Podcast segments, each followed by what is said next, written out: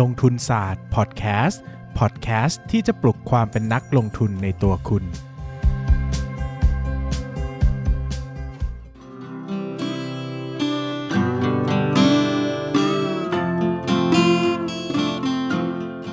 สวัสดีครับ ยินดีต้อนรับเข้าสู่รายการลงทุนศาสตร์พอดแคสต์รายการที่จะชวนทุกคนมาพัฒนาความรู้ด้านการเงินและการลงทุนไปด้วยกัน วันนี้นะครับเราจะชวนทุกคนมาคุยกันเรื่อง ธุรกิจแบบไหนที่จะอยู่รอดได้ท่ามกลางวิกฤตนะครับ วันนี้เนี่ยเราจะมาชวนทุกคนให้ลองไปวิเคราะห์เจาะลึกหุ้นหรือว่าธุรกิจของตัวเองดูนะครับว่ารวมไปถึงตัวเราเองด้วยนะในฐานะบุคคลธรรมดาเนี่ยแหละว่า เรามีแนวโน้มจะผ่านวิกฤต ไปได้มากขนาดไหนนะครับ แล้วก็มีมีแนวโน้มจะอยู่รอดได้หรือเปล่า หลังจากวิกฤตจบลงนะครับ โดยผมให้ให้เรื่องราวของการดูนะครับเทคนิคการดูทั้งหมด 4 ข้อด้วยกันนะครับ4ข้อเนี่ยจะจะเป็นตัวที่ช่วยบอกเราได้ว่า เรามีโอกาสจะรอดผลวิกฤตมากแค่ไหนนะครับ ถ้าพร้อมแล้วไปที่ข้อแรกกันเลยครับ ข้อแรกนะครับคือรายได้ของเรามั่นคงมากแค่ไหน ง่ายที่สุดเลยครับก็คือเราต้องดูก่อนว่ารายได้ของเราเนี่ยมาจากทางไหนบ้าง สัดส่วนเป็นเท่าไหร่ แล้วมีความมั่นคงขนาดไหนบ้างยกตัวอย่างนะครับ เช่น อย่างธุรกิจโรงไฟฟ้าแบบนี้นะครับ เขาเปิดรายการผลิตนะครับ ผลิตไฟฟ้าขายให้รัฐบาลนะครับ ได้เงินเป็นสัญญา แบบนี้มีความมั่นคงสูงมากนะครับ เพียงเขาจ่ายไฟเขาก็ได้เงินนะครับ ดังนั้นเนี่ยเขาจะได้รับผลกระทบจากวิกฤตเศรษฐกิจน้อยมากนะครับ เพราะว่ารายได้ของเขาค่อนข้างจะแน่นอน เพราะมีสัญญาค้ำประกันอยู่แล้วนะครับ รวมไปถึงยกตัวอย่างเช่น ธุรกิจที่เป็นธุรกิจที่มีความได้รับผลกระทบน้อยๆ จากเหตุการณ์แบบนี้ละกันนะครับ ยกตัวอย่างก็เช่นกลุ่มสื่อสารเงี้ยนะครับ AS True d t a c เนี่ยนะครับเขาก็ได้รับผลกระทบจากโควิด -19 น้อย เพราะว่าการที่คนเนี่ย เจอโรคระบาดไม่ได้ส่งผลกระทบให้เขาใช้ใช้เงินกับอินเทอร์เน็ต หรือว่าการโทรศัพท์น้อยลง ตรงกันข้ามนะครับ คนอาจจะโทรหากันบ่อยขึ้น หรือใช้อินเทอร์เน็ตบ่อยขึ้นเสียอีกนะครับ เพราะว่าอาจจะต้อง work from home หรือว่ากลับบ้านไม่ได้คิดถึงคนที่บ้านก็ต้องโทรคุยกันเป็นต้นอย่างเงี้ยนะครับแบบนี้เนี่ยเขาก็จะรับผลกระทบน้อยนะครับดังนั้นข้อแรกเลยเราต้องมาดูก่อนว่า ไม่ว่าจะเป็นตัวเรา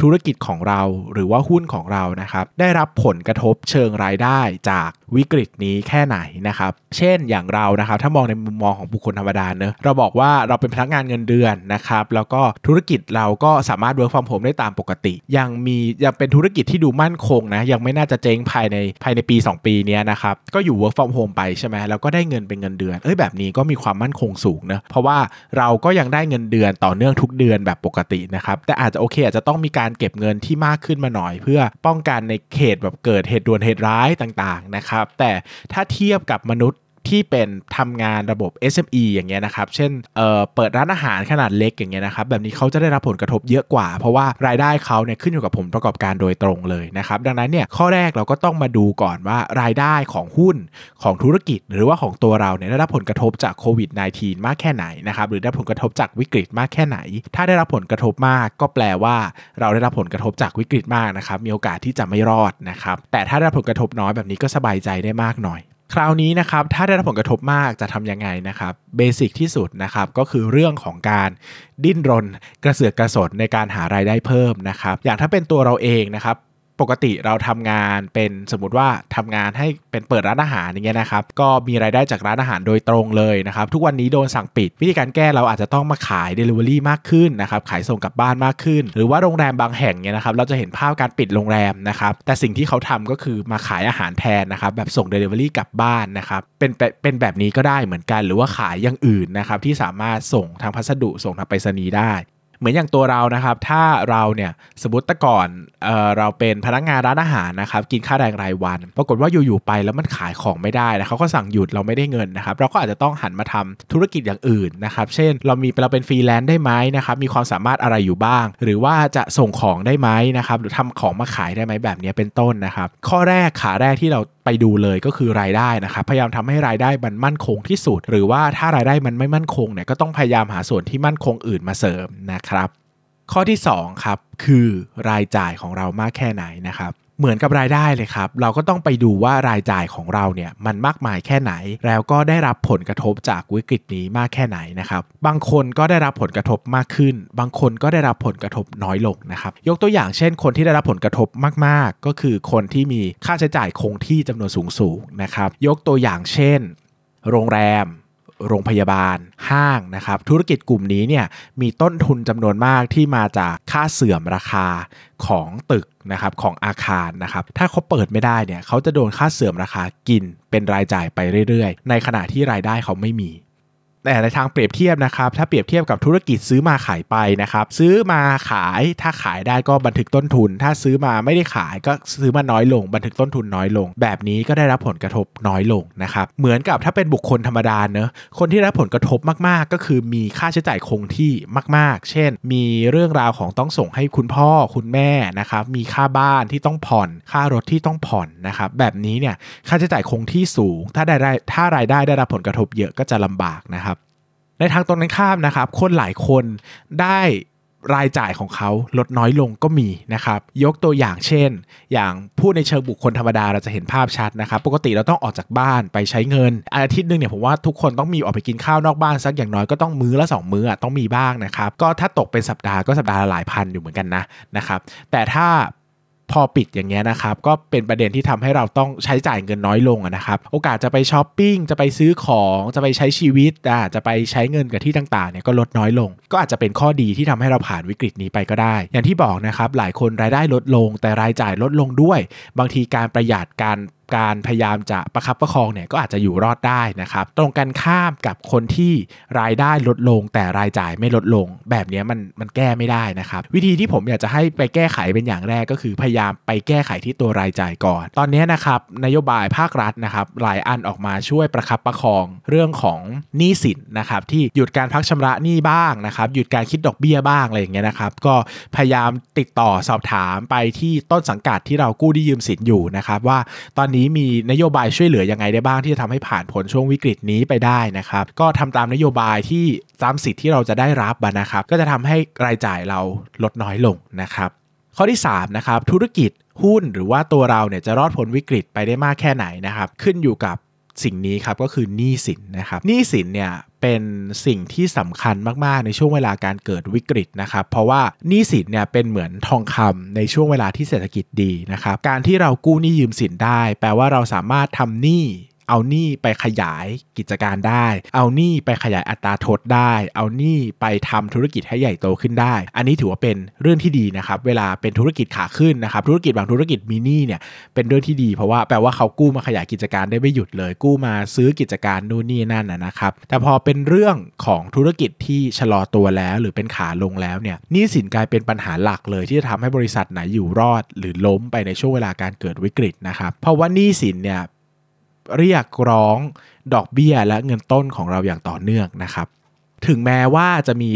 เเขาเรียกว่ามาตรการช่วยเหลือจากภาครัฐเข้ามานะครับในการผ่อนชำระหนี้ต่างๆนะครับ แต่ถ้าแต่ถ้าแต่ถ้าแต่ถ้าวิกฤตมันกินเวลายาวนานมากจริงๆนะครับภาคธนาคารก็อุ้ม ภาคเอกชนไม่ไหวนะครับเพราะว่าธนาคารก็เป็นเอกชนประเภทหนึ่ง เขาก็ต้องการกำไรต้องการเงินมาหมุนในธุรกิจของเขาเหมือนกันนะครับ ดังนั้นเนี่ยภาครัฐก็อาจจะช่วยได้สัก 3 เดือน 6 เดือน ถ้ามันยาวนานต่อเนื่องไปแล้วนะครับหรือว่าวิกฤตผ่านไปแล้ว แต่ธุรกิจของเรายังไม่กลับมา ยกตัวอย่างกลุ่มท่องเที่ยวต่างๆเนี่ยถ้ามันยังไม่กลับมาเนี่ยโอกาสที่เขาจะหนักกว่าคนอื่นมันเยอะ เพราะว่าเขาถ้ามียิ่งมีหนี้สินสูงด้วยนะครับเศรษฐเออภาครัฐก็อาจจะไม่ได้สนับสนุนแล้วนะครับก็กลับมาเรียกเก็บหนี้ตามปกติ ธนาคารพาณิชย์ก็เก็บหนี้ตามปกติ แต่รายได้เราไม่ปกติไงครับก็มีโอกาสที่จะทำให้เกิดปัญหาของการอาจจะเกิดภาพของการที่ล้มละลายก็เกิดขึ้นได้นะครับ ถ้าหนี้สินมันเยอะๆจริงๆนะครับ อันนี้แง่ร้ายนะครับ ในอีกแง่หนึ่งนะครับ คนที่มีหนี้สินน้อยๆเนี่ยนอกจากจะมีข้อดีในเรื่องของการที่เราไม่ต้องจ่ายเงินต้นหรือชำระหนี้แล้ว สิ่งที่ดีอีกข้อหนึ่งก็คือเรื่องของการ สามารถกู้ยืมได้เพิ่มนะครับในวันที่เราเกิดวิกฤตจริงๆนะเงินมันไม่พอหมุนจริงๆนะครับการกู้เงินเพิ่มก็เป็นอีกทางเลือกหนึ่งที่ดี แล้วก็สำคัญมากๆสำหรับธุรกิจนะครับเพราะว่ามันก็เลือกนะว่าจะปล่อยล้มหรือว่าจะเพิ่มหนี้ดีนะครับซึ่งการเพิ่มหนี้เนี่ยก็จะทำได้ในกลุ่มธุรกิจที่ยังมีหนี้สินไม่มากนะครับถ้ากลุ่มธุรกิจไหนมี DE สูงๆอัตราส่วนหนี้ต่อทุนสูงๆเนี่ยเวลาไปขอกู้เนี่ย ธนาคารก็อาจจะพิจารณาไม่ให้ หรือว่าให้เนี่ยในอัตราดอกเบี้ยที่สูงมากนะครับเพราะว่ามีโอกาสที่จะผิดนัดชำระหนี้สูง ตรงกันข้ามกับธุรกิจที่มี balance sheet ดีๆนะครับมีหนี้น้อยๆนะครับมีส่วนทุนเยอะๆ แบบนี้ไปขอกู้เนี่ยถึงแม้ว่าจะอยู่ในภาวะวิกฤต ธนาคารก็มีแนวโน้มจะปล่อยกู้ให้มากกว่า เพราะว่าเข้าใจว่าธุรกิจแบบนี้นะครับมีโอกาสอยู่รอดได้มากในภาวะวิกฤต ดังนั้นเนี่ยการมีหนี้น้อยเนี่ยไม่ได้แปลว่ามีข้อดีในเฉพาะเรื่องของการที่ไม่ต้องจ่ายเงินต้นไม่ต้องจ่ายดอกเบี้ยนะครับแต่ในอีกแง่หนึ่งเขาก็ได้ประโยชน์มาจากทางตรงกันข้ามด้วยหมายถึง เขาไม่เคยก่อหนี้มาก่อนในภาวะปกติ ถ้าเขาจะก่อหนี้ในช่วงวิกฤตเขาก็ก่อได้มากนะครับมีโอกาสที่จะขอการกู้หนี้ยืมสินเนี่ยได้มากกว่าปกตินะครับข้อที่ 3 ข้อไม่ใช่สิข้อที่4นะครับก็คือเรื่องของกระแสเงินสดหรือว่า cash flow นะครับธุรกิจที่ล้มละลายนะครับ ไม่ใช่แปลว่าเป็นธุรกิจที่ขาดทุน แต่เป็นธุรกิจที่ไม่เหลือเงินหมุนอีกต่อไปแล้วนะครับ ดังนั้นบางธุรกิจขาดทุนต่อเนื่องยาวนาน แต่มีเงินหมุนก็รอดนะครับ เช่น ยกตัวอย่างเช่น ธุรกิจสายการบินบางธุรกิจนะครับขาดทุนมาต่อเนื่องยาวนานมากนะครับไม่ค่อยจะมีกำไรหรอกนะครับขาดทุนปีละเยอะๆเยอะๆแต่สิ่งที่เขามีคือเงินหมุนครับเขาได้รับ เงินจากการทำธุรกิจอย่างต่อเนื่อง เขาได้รับเงินจากการเพิ่มทุน เงินจากการกู้ได้เรื่อยๆ ดังนั้นเนี่ยกระแสเงินสดเขายังดี นั่นแปลว่าเขาก็ยังอยู่รอด ถึงแม้ว่าถึงแม้ว่า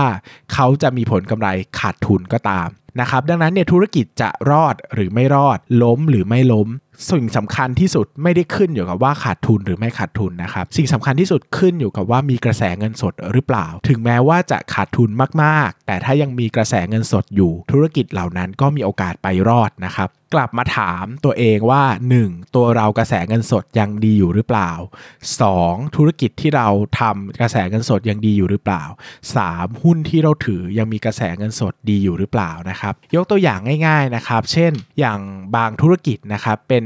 ธุรกิจอสังหาริมทรัพย์ให้เช่าอย่างเงี้ยนะครับ ก็มีเงินหมุนอย่างต่อเนื่องเข้ามานะครับ จากค่าเช่าต่างๆ ถึงแม้ว่าเราจะลด อัตราค่าเช่าให้กับผู้เช่าแล้วจนขาดทุนแล้วนะครับคือลดจนขาดทุนแล้ว แต่เราก็ยังได้เงินหมุนเข้ามาอยู่ดี คือเรายังมีอัตราเขาเรียกว่ากระแสเงินสดหมุนไหลเข้ามาอยู่ดีนะครับถึงแม้ว่าถ้าเอากระแสเงินสด หรือว่าอีกใดหนึ่งก็คือรายได้เนี่ยไปหักลบด้วยค่าใช้จ่ายออก ซึ่งเป็นค่า ค่าใช้จ่ายคงที่ทั้งหลายโดยเฉพาะค่าเสื่อมราคาเนี่ยเราจะขาดทุนบานเบิกเลยนะครับแต่เรายังมีเงินสดหมุนอยู่ เพราะว่าค่าค่าเสื่อมราคาเนี่ยเราจ่ายไปแล้วเมื่อในอดีตนะครับหมายถึงว่าจ่ายไปในแง่ของการซื้อทรัพย์สินนะครับดังนั้นเนี่ยเราก็ยังมีโอกาสจะอยู่รอดอยู่ถึงแม้ว่าจะขาดทุนมากๆขาดทุนมากๆ แต่กระแสเงินสดยังดี เพราะว่าอาจจะมีข้อดีว่าบางทีรายจ่ายของเราเนี่ยเป็นรายจ่ายที่ไม่ใช่เงินสดเยอะนะครับกระแสเงินสดก็เลยยังมีอยู่ต่อเนื่อง ก็มีโอกาสจะทำได้รอดได้สูงนะครับ ตรงกันข้ามกับบางธุรกิจนะครับ ถึงแม้ว่ารายได้จะดี เช่น การขายของต่างๆ ที่ไปเข้า supply chain ใหญ่ๆ ที่ต้องมี credit term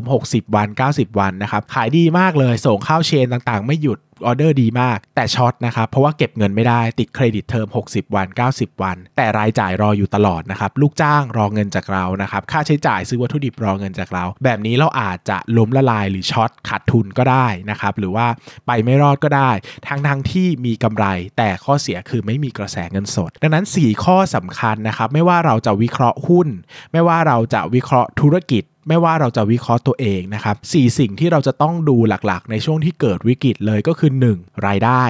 2. ค่าใช้จ่าย 3. หนี้สิน 4. กระแสเงินสด รายได้มั่นคงแค่ไหน หารายได้เพิ่มได้หรือไม่ ค่าใช้จ่ายคงที่มากแค่ไหน ขอลดค่าใช้จ่ายได้หรือไม่หนี้สินมากแค่ไหน ขอหยุดพักการชำระหนี้ได้หรือไม่ หรือเหตุจำเป็นสามารถกู้ยืมหนี้สินเพิ่มขึ้นได้หรือไม่ 4. กระแสเงินสดดีหรือไม่ เรายังมีเงินหมุนดีอยู่หรือเปล่านะครับถ้าเทียบกับอัตรากำไรหรืออัตราขาดทุนที่อาจจะหลอกลวงเราอยู่ นะครับภาพรวม 4 ข้อนี้ก็เลยเป็นปัจจัยสำคัญที่จะเป็นเหมือน keyword ที่ทำให้เราสามารถไปวิเคราะห์ธุรกิจ วิเคราะห์ตัวเอง หรือวิเคราะห์หุ้นต่างๆ ได้ว่าธุรกิจไหนจะรอดหรือไม่รอดนะครับ โดยเฉพาะอย่างยิ่งนะครับ ตอนนี้ตลาดหุ้นมีหุ้นถูกๆ เยอะแยะเต็มไปหมดนะครับ แต่หลายคนไม่มั่นใจว่าตัวไหนจะรอดในวิกฤตนี้ ตัวไหนจะไม่รอดในวิกฤตนี้ ผมให้ 4 ข้อนี้ครับสข้อนี้สำคัญมากๆเลย ที่จะทำให้เขาผ่านวิกฤตไปได้หรือไม่นะครับ ก็เอาไปจับตาดูเอาไปวิเคราะห์ดูได้นะครับ ว่าถ้ามีหุ้น 2 ตัวเหมือนกันเลยธุรกิจใกล้เคียงกันตัวหนึ่งเงินสดท่วม อีกตัวหนึ่งหนี้สินท่วมก็ต้องเลือกตัวเงินสดนะครับหรือมี 2 ธุรกิจ 2 ธุรกิจมาด้วยการขาดทุนเละเทะหมดเลยนะครับ แต่ธุรกิจหนึ่งขาดทุนจนไม่เหลือกระแสเงินสด แต่อีกธุรกิจหนึ่งกระแสเงินสดยังดีมาก เพราะว่าค่าใช้จ่ายส่วนใหญ่เป็นค่าใช้จ่ายที่ไม่ได้จ่ายจริงนะครับ แบบนี้ก็เป็นไปได้เหมือนกัน ก็สามารถนำไปวิเคราะห์ในช่วงเวลาแบบนี้นะครับ ตาดีได้ตาร้ายเสีย อย่าลืมครับ รายได้ค่าใช้จ่ายหนี้สินกระแสเงินสด 4 ข้อที่เราจะต้องดู โดยเฉพาะใครที่อยากได้เพชรน้ำงามในช่วงที่เกิดวิกฤตแบบนี้ ก็สามารถไปวิเคราะห์เจาะลึกกันได้ตามความชอบได้เลยครับ สุดท้ายนี้นะครับก็ตามธรรมเนียมนะครับของคนที่เป็นผู้ประสบภัยทางปัญหาวิกฤตโควิด -19 นะครับเราก็ต้องมาขายของกันหน่อยนะครับสำหรับใครที่ยังไม่ได้ตัดสินใจซื้อนะครับตอนนี้ก็ใกล้ระยะเวลาการส่งหนังสือรอบ pre-order มากแล้วนะครับสั่งในช่วงเวลานี้ได้ลายเซ็นทุกเล่มนะครับราคาเล่มละ 250 บาท ค่าส่งเล่มละ 50 บาท สามารถเข้าไปดูได้ที่เพจลงทุนศาสตร์ได้เลยนะครับปักหมุดไว้บนสุด หนังสือชื่อว่ามนุษย์ซึมเศร้ากับเรื่องเล่าสีขาวดำ300 บาทเท่านั้นครับ ใครอยากสนับสนุนลงทุนศาสตร์ ฟังพอดแคสต์กันมานานแล้วสนิทสนม อยากจะเป็นกำลังใจเล็ก ๆ น้อย ๆ ให้นะครับ ช่วยแต่งเติมความฝันให้ผม ช่วยสนับสนุนให้ผมได้ทำสำนักพิมพ์ให้รอดให้ประสบความสำเร็จ สามารถทำหนังสือเล่มใหม่ ๆ ออกมาขายได้เรื่อย ๆ นะครับ ใครที่ อยากสนับสนุนก็อุดหนุนกันได้นะครับเล่มละ 300 บาท เท่านั้นเองนะครับก็ใคร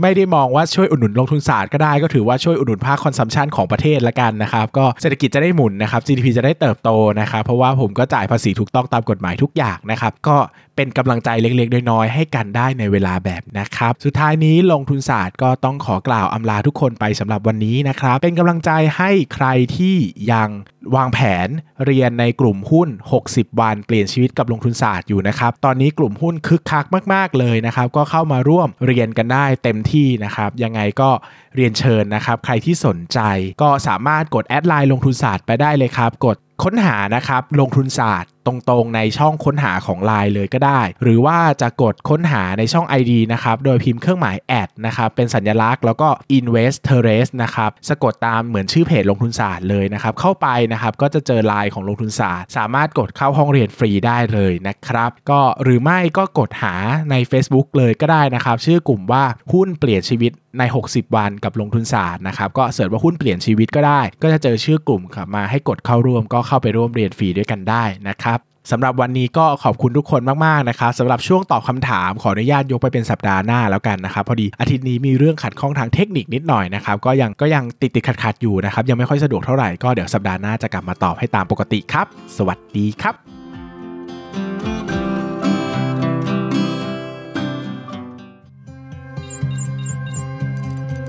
อย่าลืมกดติดตามลงทุนศาสตร์ในช่องทาง podcast player ที่คุณใช้